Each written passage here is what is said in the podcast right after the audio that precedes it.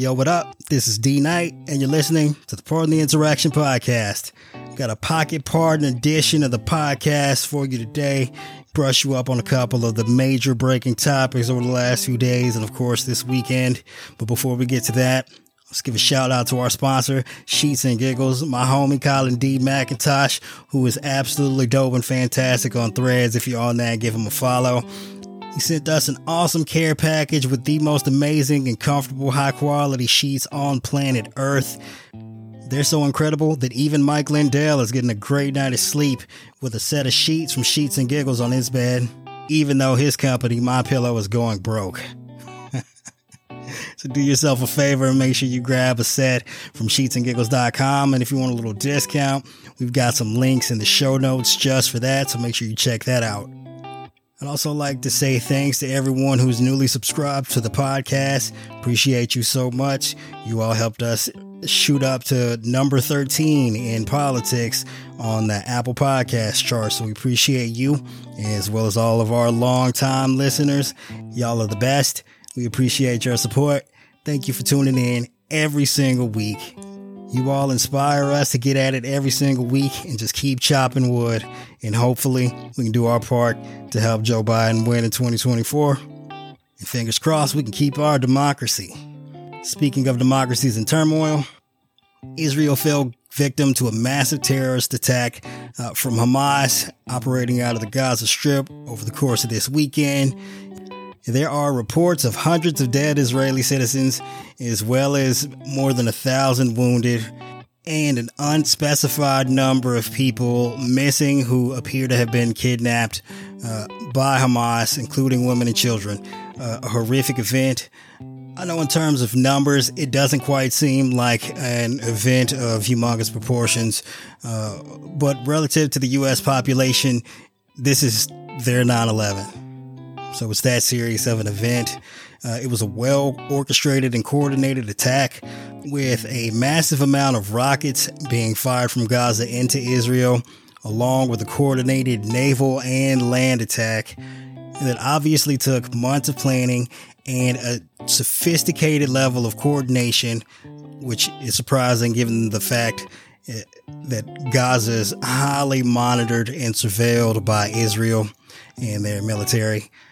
The fact that Hamas was even able to pull this off in the first place suggests a huge uh, counterintelligence failure on part of the Israeli government. Like, I, I don't understand. Like, this is the thing, you know, that Netanyahu went all in on, like, put all the chips in the middle on the idea that he's the sole person who alone could prevent something like this from happening. It's a, it's a huge failure on his part and those of his subordinates.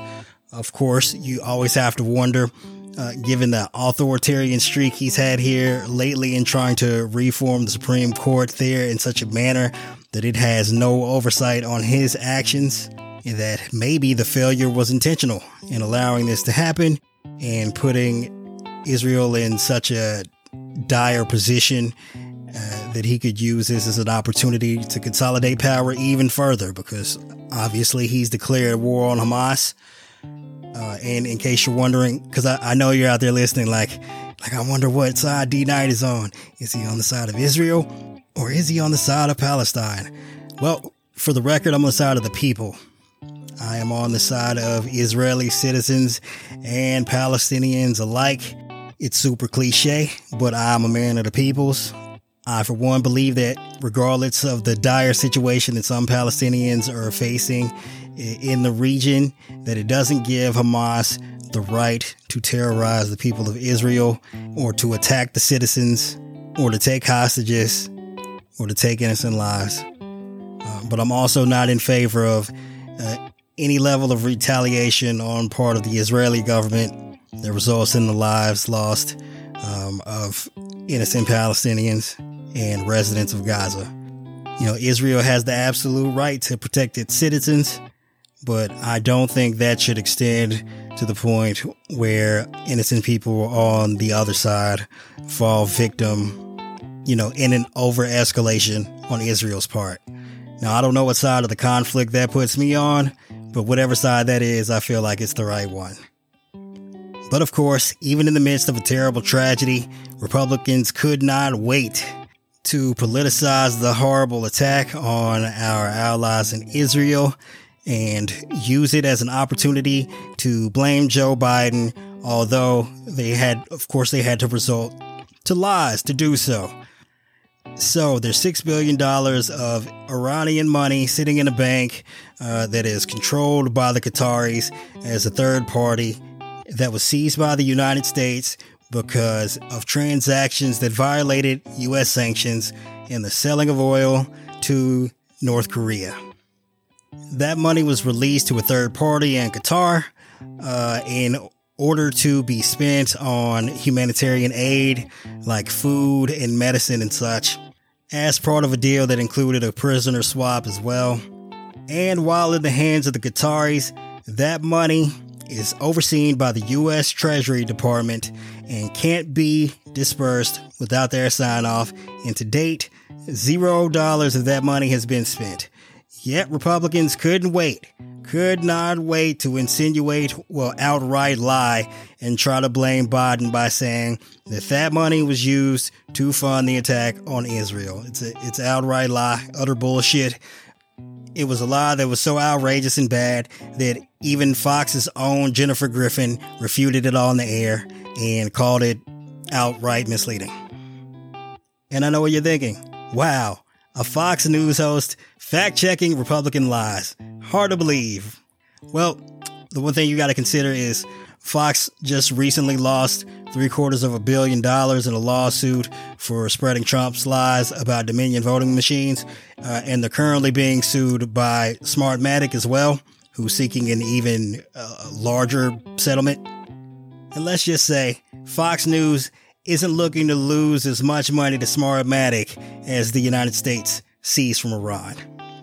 And speaking of laying the blame at the feet of the unprepared, uh, you know, we have a drastic situation going on in the Middle East, uh, one that requires an absolute level of clear and concise communication with our allies in the area. I would just like to note that because of Republicans in the Senate, uh, we still don't currently have a confirmed ambassador to Israel. Oh, you say. That's fucking insane, isn't it? Well, not to mention that, but we also, thanks to one senator from Alabama, Tommy Tuberville, we've also failed to fill a number of vacant, high ranking military positions. And one bonus fact because Matt Gaetz managed to shitpost Kevin McCarthy out of his job as Speaker of the House because there's no confirmed Speaker. We don't even know if the guy who's temporarily holding the job can receive fucking classified intelligence briefings. So, yeah, we are unprepared politically, diplomatically, and militarily for a potential war in the Middle East. Fucking Republicans are more concerned with owning the libs than running the fucking government. Why anyone ever votes for these people, I have no idea. It's beyond me. And speaking of security failures, I'd like to point out that Trump was once responsible for compromising an Israeli spy who was attempting to embed with ISIS in 2017 when Trump first got in the White House because he couldn't keep his mouth fucking shut and couldn't wait to spread classified information to the Russians, putting our allies in danger. And of course, you know who the Russians are aligned with North Korea, China, and Iran. And given that Republicans are claiming that Iran is responsible for financing Hamas to the degree uh, that they were capable of engaging in this level of coordinated attack on Israel, well, you know, look, Trump's in bed with Russia. And these motherfuckers are constantly in defense of Russia invading Ukraine. So I can't wait to hear their explanation for why helping to fund Ukraine's military defense against an unlawful invasion of their country is some sort of travesty, but yet sending aid to Israel, you know, who militarily is facing no real threat to their democracy from Hamas. I'm sure they're going to have a perfectly good explanation for that.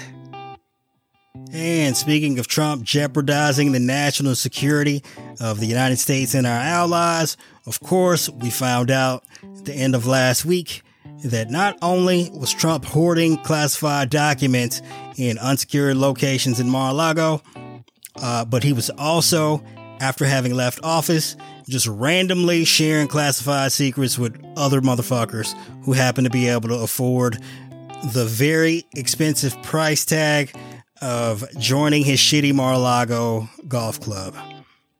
So allegedly, a couple of months after leaving office in 2021, Trump discussed very sensitive information about U.S. nuclear subs with an Australian billionaire who built his empire out of cardboard boxes. And while that may sound like some sort of absurd joke, I can assure you that much like the attack uh, from Hamas over the course of this weekend, is real. All right, I'm sorry, that was a bad pun. But of course, I know what you're wondering. Why would a guy who makes cardboard boxes need to know anything about U.S. nuclear submarines?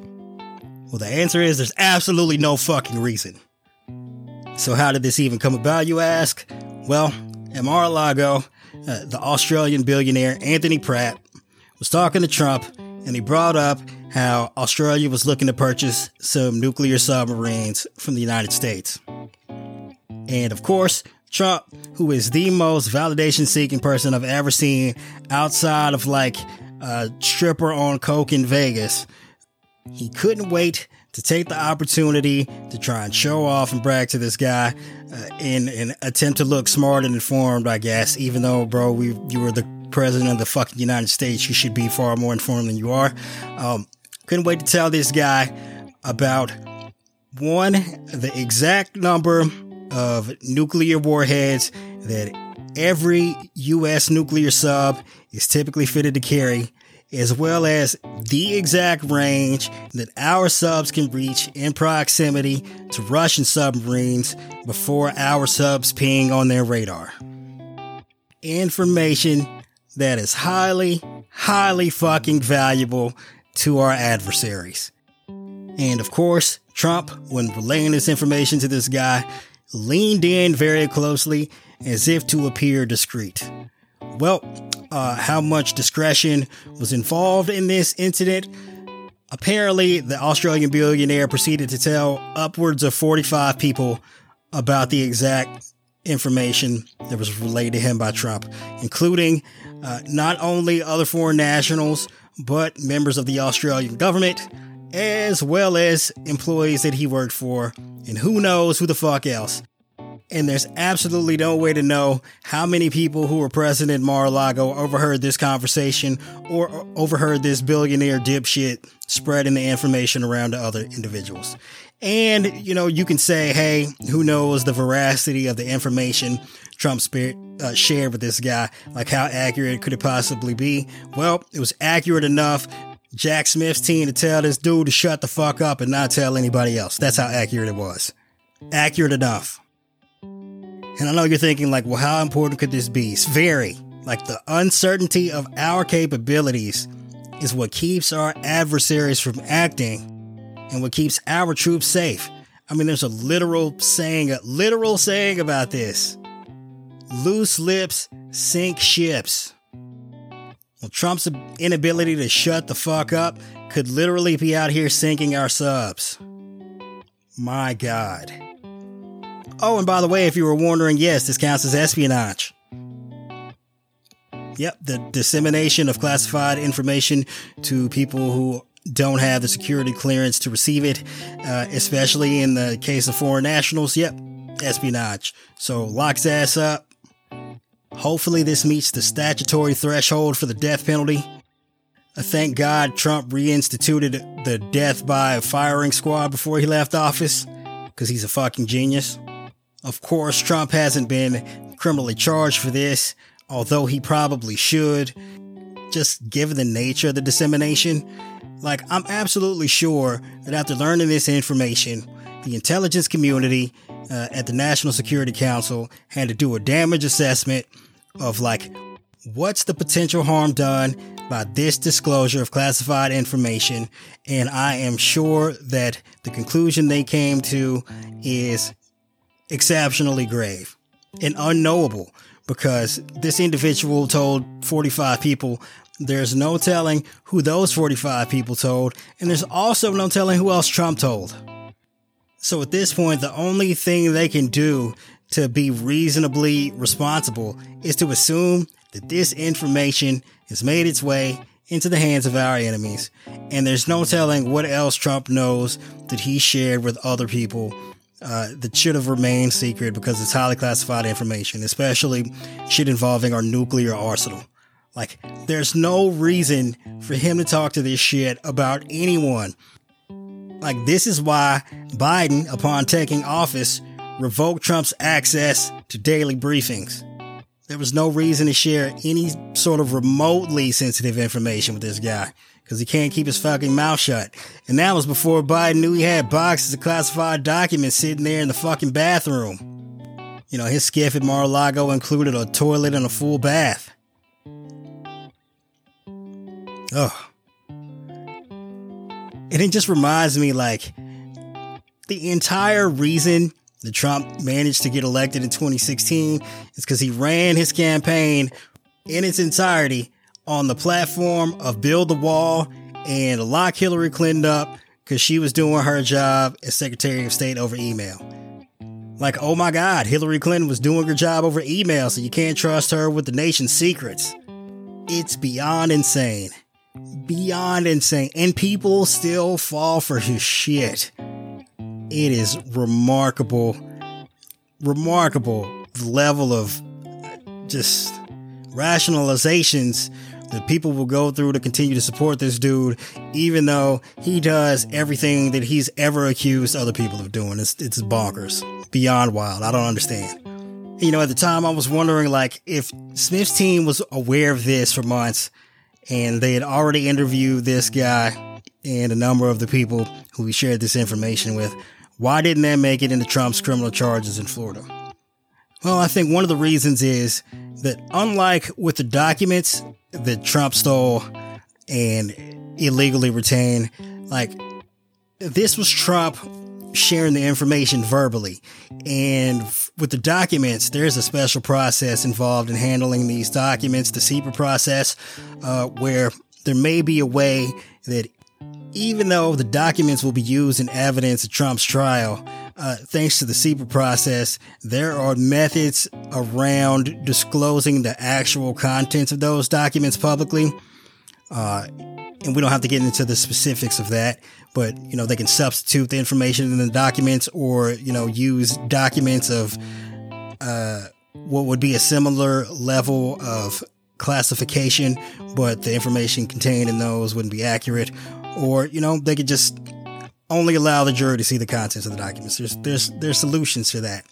But for this particular incident, it appears as though if DOJ were to charge him and wanted to prove their case, Pratt would have to testify and he would have to, on the record, relay the information that that he was told by Trump, therefore making it public and therefore further jeopardizing our national security. So maybe that's that could be the possible reason why it wasn't included as part of the indictment against Trump, even though Pratt will be going uh, on the stand to testify about this incident as a witness as to Trump's recklessness with classified information.